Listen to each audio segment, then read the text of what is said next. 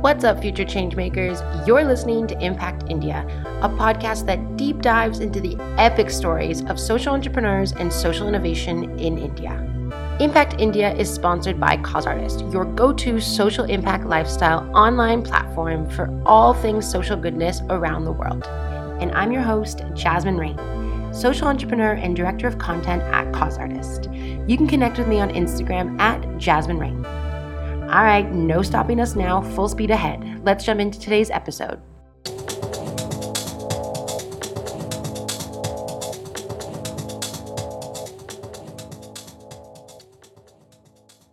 All right, everyone, welcome back to another episode of Impact India.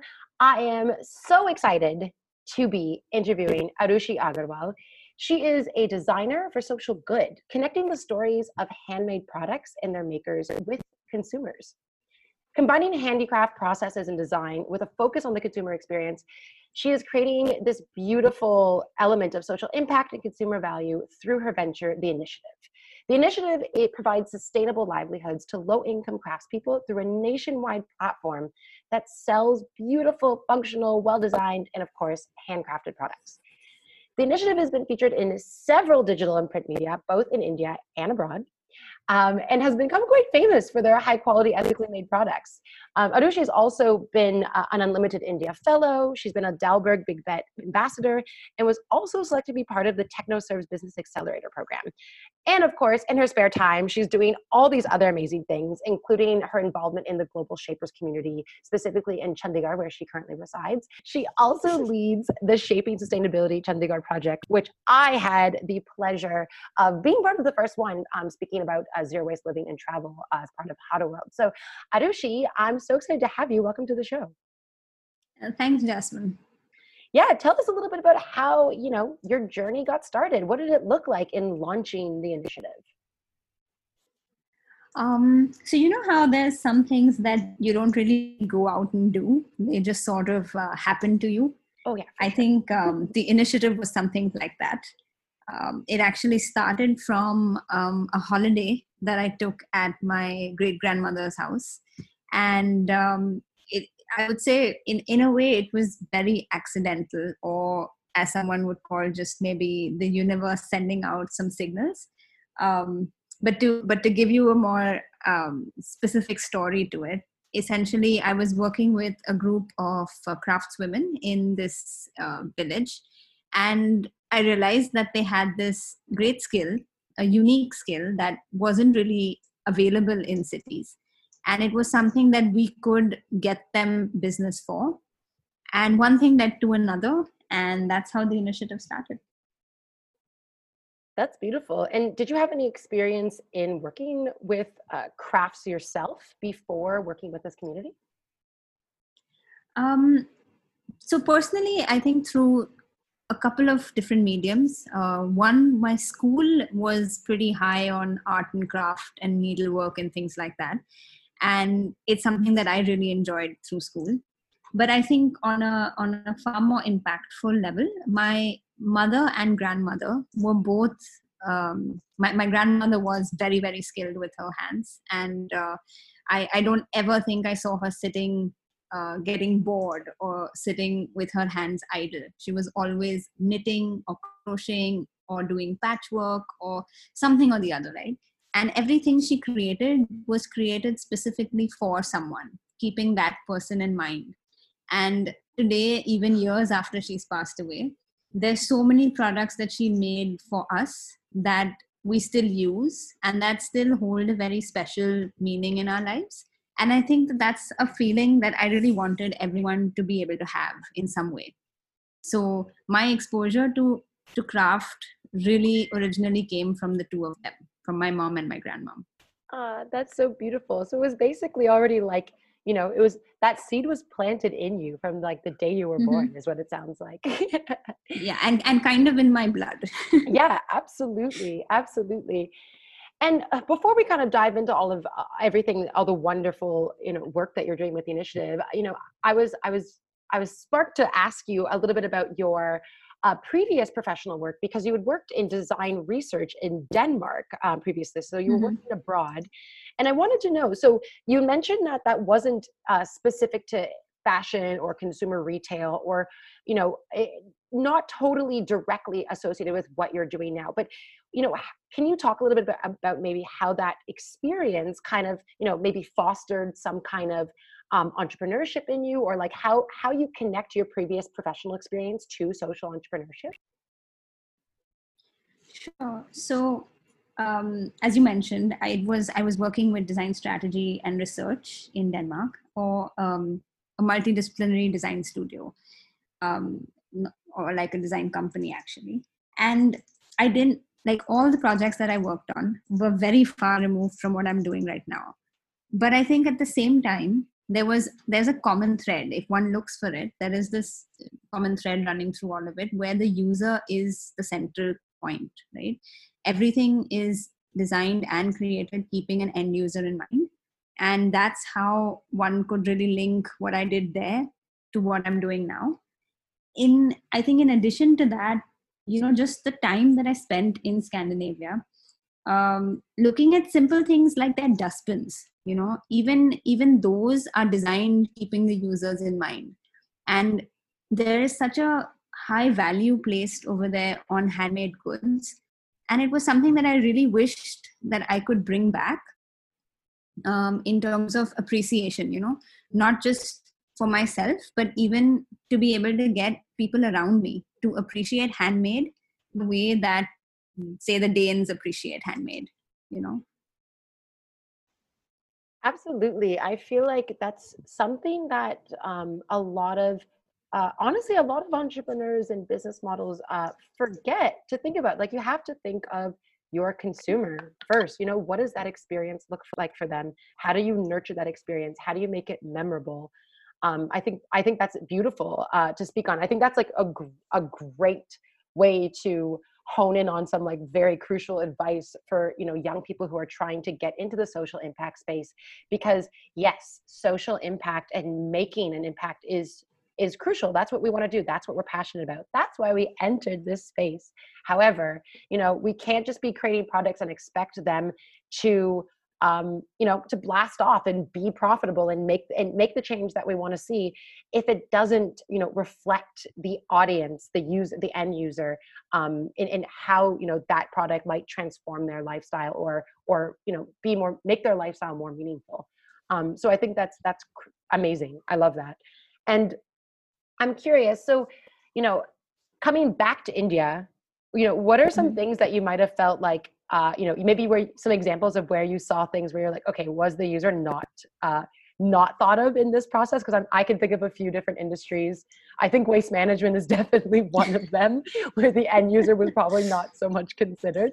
But just curious on like a, a high level kind of what that might have looked like for you. Um, i think so you know for example in bombay which is where i'm from we have a lot of exposure to artisans and craft through a lot of really amazing foundations and platforms.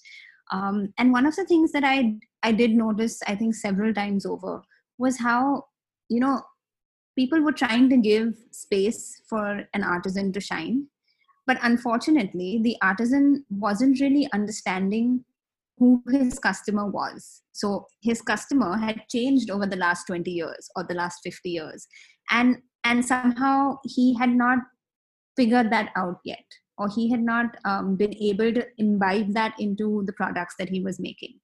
And so it's not that he lacked any skill it's just that there was this disconnect.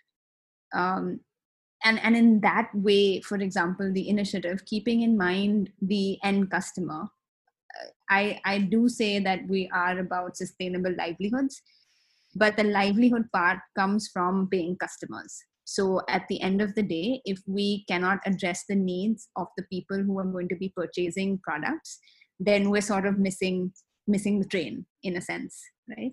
Um, I think also in addition to that, if we if we really see like like what you mentioned that the, you can think of a couple of higher level scenarios where the end user isn't really thought about.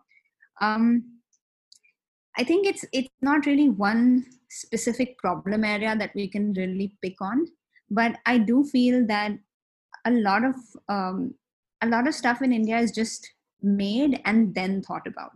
You know, uh, it's not it isn't the process doesn't start with saying okay who is this for? What are their problems? What are their needs? Let me try and address it. It's more like i think this needs to be made. Let's make it. And then let's figure out how someone can use it and and and that's a bit counterproductive. So um, I, I see that in a lot of places right from the way say like a municipal office functions to um, something as simple as like you said waste management. I remember we had um, an instruction that came in from the bmc the municipal corporation that said put your uh, dry waste in this white bag and put your wet waste in this black bag okay?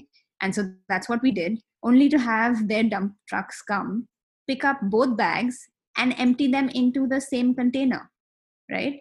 Uh, so here we were using double the amount of plastic and the entire purpose of segregating waste was lost just a step away from your own kitchen. Um, so i think it's it's it's even simple things like that. Yeah absolutely. It drives me crazy every day.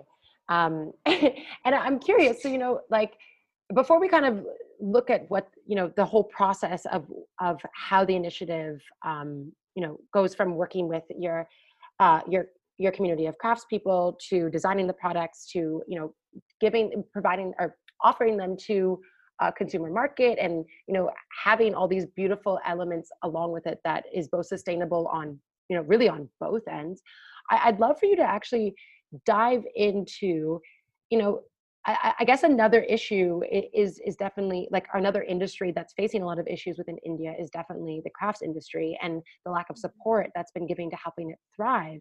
And I, would love for you to dive in, uh, give like a little a brief overview because I feel like there's a lot of information to be shared there. But a brief overview of you know what has happened to the crafts industry here in India over like let's say like the last decade, and and where you think um, you know uh, the the biggest opportunities are currently. So the, the craft industry in India, in the last, I think, census that was done or the last count that was taken, I think there was something close to 7 million artisans that were accounted for, right? How many of those, uh, like, say, are the women in a certain process of finishing that aren't even accounted for? I, I can't really comment on, but I know that the number is a minimum of 7 million. And that's a huge workforce and currently i think that the problem is from several angles. One it's it's not only a lack of support from say an institutional point of view. Um, it's also a lack of for example being able to access good quality raw materials. It's a it's a problem of their products being undervalued and underappreciated and un, and unsupported by customers uh, in in a, in say an urban market I see that that's beginning to change, but it's still not um, you know sufficient for a, a, big change to happen. You know, um, there are many setups that are really empowering and changing the lives of these artisans, uh, especially with sort of embracing technology. And I, I feel that now with this like this current COVID scenario that we're in, it is um, you either embrace technology or you disappear. It's it's like one of that like we've come at that sort of a space. Um, but there are some amazing organizations that are doing really great work with upskilling artisans with um, you know understanding their consumers with uh, teaching them about design about um, kind of um, you know how to get online how to function online. The the one place that I don't see that much happening, unfortunately, though, is uh, from the government side. Right? They, they, this this might be just my perception, but it is quite often I feel so much about how things how things look on paper, whether a project looks grand and amazing in its proposal, and not so much focus on its actual execution. And and that is something that I wish could change slowly and steadily at least. Um, the the the artisans in general though i think if you see an area like gujarat there has been i think a massive change in the last couple of decades thanks to some amazing organizations that are based there. Um, and i think that every state needs to start fostering its own crafts and providing platforms for it I think it's the it's the only way, honestly, forward for um, our crafts. And I think each of our crafts has such potential to you know solve problems on multiple levels. I like if you see the craft that we're working with, it is originally it used waste, and that is something that we, we can channel into so many other avenues right it doesn't it doesn't need to be just a single dimensional sort of um, product in that sense. Mm, absolutely. I, i'm hearing a few really good little golden nuggets in there is one you know the resourcefulness of uh, the crafts industry. And then two is also the you know access to a global a global platform. It is kind of that next step in connecting you know craftspeople with um, you know making a sustainable uh, you know uh, income um, but mm-hmm. there's a there's a lot of barriers between you know uh, get having especially because these craftspeople are usually working in communities where uh, they might not even have fully like all the techno- technological needs or you know are not totally trained on the techno- the technological you know education that they need you know how how are you kind of challenging that? And i mean obviously providing the platform is incredible. So you know you're already doing a huge a, a huge like portion of that work. But how else are you kind of challenging some of those major issues through the initiative? So i mean so far we haven't really done much with our artisans and technology to be honest. But with the the coming of this lockdown and i think the sort of space where I've had to rethink some of the ways that we're dealing with things. One of the main points on my agenda is working with our artisans to get them onto some form of technology to at least be able to communicate easily with them right um, mm, i think artisans who have access to whatsapp we have been able to continue work with them because they are able to send us pictures. We're able to like point something out mark it out say that okay can you work on this? Can you do this? Can you do that? But someone who just has a phone like just you can only call them it's very difficult to explain what you want them to do or it's very difficult to explain or, or to understand what it is that they're working on at that point in time. So I, I definitely it is on one of my biggest to do points to kind of get everyone we're working with up to speed on technology and get them to start incorporating that into their daily lives because it will add value in a way that nothing else has so far. Yeah for sure. Absolutely. And i'd love to dive into a little bit about you know what that looks like as um, you know one of the crafts craftspersons that you might be working with.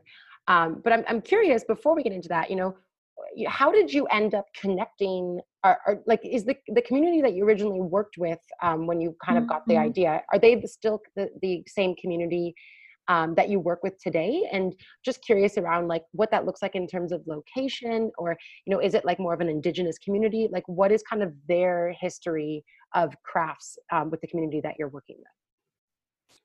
So unfortunately the people that i originally started the initiative with uh, due to logistical challenges. And i think a lot of stuff that was just outlined in you know why we struggle to work with artisans. Mm, because of those reasons i wasn't able to continue working with them past maybe two years right? Um, they were in a remote village and most of them could not even write their own names. So they were unable to um, like i was unable to communicate with them in terms of sending say written instructions or um, uh, they weren't able to do something as basic as send me their products by post because they were they, they didn't have enough confidence to go to the local post office which was not in their village but and like a half an hour bus journey away. So it just the i think the issues with logistics and location um, and and I, I just wasn't able to, I think, at that point in time, wrap my head around it and really figure out a way around it. Um, due to which I had to sort of um, part ways with them. But what we did do as a way to keep the work going was find a local sort of uh, project that was going on where they could connect in and still be able to work to earn some money. Um, in my head now, it's not really the ideal scenario. Like, I really wish that I could still re engage with them. But logistically, because of the distance and because of um, hindrances with um, like not being able to read and write, it was something that I had to let go of. In in terms of the artisans that we work with now, so it's a combination of um, individual groups of artisans as well as partnerships with NGOs. So NGOs that are already working in the livelihood space that need uh, support to provide work for the, the people they're working with and as well as individuals who we've just come across along the way you know you i was working with for example this one particular group and they told some friends of theirs who told some friends of theirs and then someone called me and said you know i live in so and so village and we would love to work for you. Do you have work for us? You know? Um, so a lot of it was word of mouth. And uh, now it's it's a combination between um, ngo partnerships and individuals that we work with directly.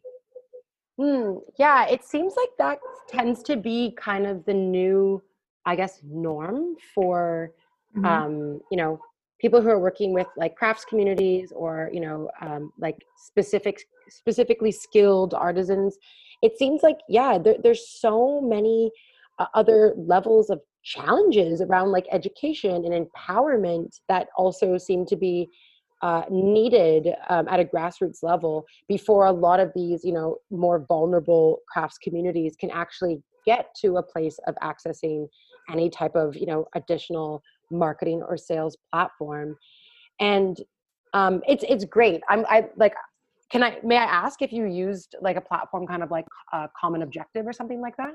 Um no no. In fact even even the ngos that we currently work with mm-hmm. have all um kind of been referred to us by people who came across either our work or our products or you know uh, so for example one of the ngos i work with was suggested to me by an ex client okay. And she oh. said oh hey if you're you're going to this area you should totally meet these people. They're great. And you know I, I think you guys will get along really well. And and so i just went and met them with no intention but to just go say hello. And one thing led to another and we've been working together for four years now. So that's amazing. That's amazing. yeah. Oh, very cool. I'm I'm very impressed, and I, it's got me thinking more about you know what these other layers of challenges for um, you know more vulnerable communities uh, I feel like that's also like another topic for another podcast. Probably I'll have to like find someone I can dive into that more with. But um, this is really beautiful. So you know you're working with these incredible organizations, and you're using a lot of textile waste to create your products. So has that always been something that these communities are have been doing, or is it something that you introduced to them? You know, what does that look like, and, and what is that process of of of you know maybe like collecting, sorting, um, and, and then creating from waste look like? Um, right. So the craft of quilt making in India, I think across the board from any state that you pick, was traditionally always done with waste. So it was um, made from old shirts, old kurtas, old anything, you know, things that like clothes that got torn was saved to be used in a quilt later in the year or later in the month, whenever, you know, someone was going to work on it and traditionally that is where quilts came from. They were an item of necessity and the idea was how can i make them in the cheapest way possible? So what has happened along the way is that quilts have become this thing where people buy yards of fabric cut them up and then make a particular pattern in a color uh, like in a particular color palette to make them look great right? But the the beauty of these traditional crafts came i guess a bit from just the uncertainty. And somehow sometimes you think that oh this color won't go with this color but you look at it in one of the traditional pieces and they go together just fine. There's just something about um i don't know how to explain this but it it kind of magically comes together from things that are left over. So using waste fabric for our quilts or our quilted products was was not a new idea. It's something that was very intrinsic to craft itself. What was i think unique about it initially to start with though was that i think because of my own personal interest in sustainability i took a very conscious decision to not use fresh fabric. When i say fresh fabric i meant i'm not going to buy 5 meters of a fabric cut it up and then make a quilt out of it.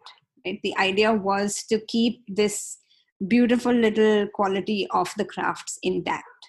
And that's how the linkage into garment production waste came about. And in, terms of how we really go about about it. Um, we have collaborators and brand partners from whom we source our waste um, some of them literally just pick the entire waste off of their shop, like their shop floor put it into a, a big bag and send it to us. So the process really starts from cleaning that out. I mean we get everything right. from sometimes broken needles to um, you know empty thread reels all sorts of things in it. Sharpeners pencils it's, it's a bit of a treasure trove. Okay. You get to collect stationery so, along the way, huh? Yeah, not really usable stuff. um, but yeah, so the first process is really just cleaning it out, you know, sorting what has come.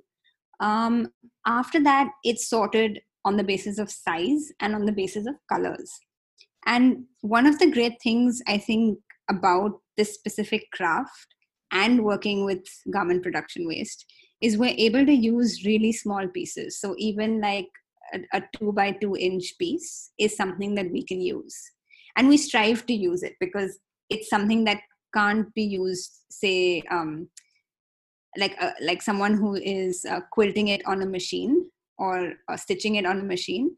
Using such small pieces becomes a challenge. But when you're working with your hands, it's just it becomes part of the process um, and that's something i'm personally very proud of with all the women that we work with um, that they they really they're happy to use every little bit bit and bob in it. Um, so once we once we sort the fabrics then what we do is we sort them into like the next level of sorting is where we put them into these colorways. So just which colors look good with the others and create these bundles for the women. Then after that our intervention stops pretty much because the the people we're working with are craftspeople and the way they put the piece together is their creativity it is their expression. So as as far as possible i try not to meddle in any of that. So we set the colors and at max i may say you know hey this fabric is really gorgeous try and highlight it. But I would never kind of give them a drawing and say, okay, you put this here, you put this there, you do this like this, because it is it's a process for them to kind of go through it, right? For them to explore how they think it looks good, where they feel they can express themselves. So it's it, eh, like the idea is not to stifle their creativity. And once they make these quilted pieces, then we use those to create our products. So it's it's a pretty like step by step seemingly straightforward process. Yeah it's great. I feel like it's sometimes it's so like ab- abstract and obscure for for entrepreneurs to like explain their process because they're like oh well you know there's like so many little parts moving here and there. But like yeah that's that's a very thorough process very also sounds like simple in theory, but in a way that like it sounds productive, it sounds inclusive, it sounds like it brings your community together. I think it's beautiful. And you know, I can't I can't help but like repeat this again, but it just drives me crazy that like you know these these very sustainable traditional practices have always been alive in India yet you know you know mainstream business and consumers have really forgotten mm-hmm. what that looks like and how beautiful it is and how resourceful India has always been. So I love I love talking to amazing individuals like yourself who can remind listeners of of you know what has always been alive and well and you know that we should probably start turning back towards that way of mm-hmm. creating mm-hmm. and consuming and I, you know, I think on that note, you know, oh, sorry, did you want to say something? And yeah, I just wanted to add one thing that I think, you know, so you see a lot of high street brands or high fashion brands talk about one of a kind and then charge a huge amount for that product. Oh yeah. And it's it's in a sense it's ironic, it's funny and I love it that the inherent quality of this craft is that if you do it right, every piece is one of a kind, right? It is it is not meant to be a craft that makes piece after piece, piece after piece like a production line. Um, so Absolutely. one of the things that we do talk a lot about is how all our products are one of a kind and it does honestly create challenges on the e-commerce way because it means photographing each and every product but it is so worth it right because we are able to keep that um, that creativity for the artisan we are able to keep the um, truthfulness of the craft. We're able to keep all of that and yet bring a product out to somebody that is as true as it can be. A hundred percent. And i'm a true believer that like you know the power of story is really what unites us all as a global community. And you know the the, the story within even just you know a small product uh, can can have a lot of impact on on you and how you treat that product and what it represents to you and you know how it lives out its life with you and um mm-hmm. I, you know one of a kind products and you know the fact that you know absolutely that everything is has its own individual character and colors and there's little imperfections like that i think is what is beautiful and i i think that is way more meaningful and inspiring than like you know picking up the same blue t-shirt that everybody has from their like local H&M. So Definitely. 100% I, I couldn't agree more. And and yeah, I think this is like a perfect segue into kind of like winding down our in, our, our episode here, but you know, speaking of that, you know, we've been in okay, so it's today is today is May 13th. So it's like day mm-hmm. like 49 or something of lockdown. COVID, mm-hmm. you know, has come in and completely disrupted our lives and completely change uh, the consumer market, uh, specifically in the fashion industry. And you know, I'd love to hear your thoughts as we kind of close up. Is you know, what do you think the world will look like in terms of how we consume when we come out of quarantine? Do what do you think? Maybe you know, is that one specific action that we all need to be responsible for for ensuring that we don't actually revert back to our old ways of overconsumption and start consuming more meaningfully um, and being more resourceful with what we have and what we need i think if we can all be aware and be mindful that's a great place to start um, I have two voices in my head. Um, honestly, the cynic in me believes that a lot of people will just get out of this lockdown and go back to their old ways. But the optimist in me believes that this quarantine has jolted a lot of people out of their slumber. So, out of their denial and ignorance of a lot of things. And I hope that that sort of becomes um, a starting point for change for at least them. Um, when we come out of this quarantine, I think a lot of people aren't really going to be spending on much more than the essentials.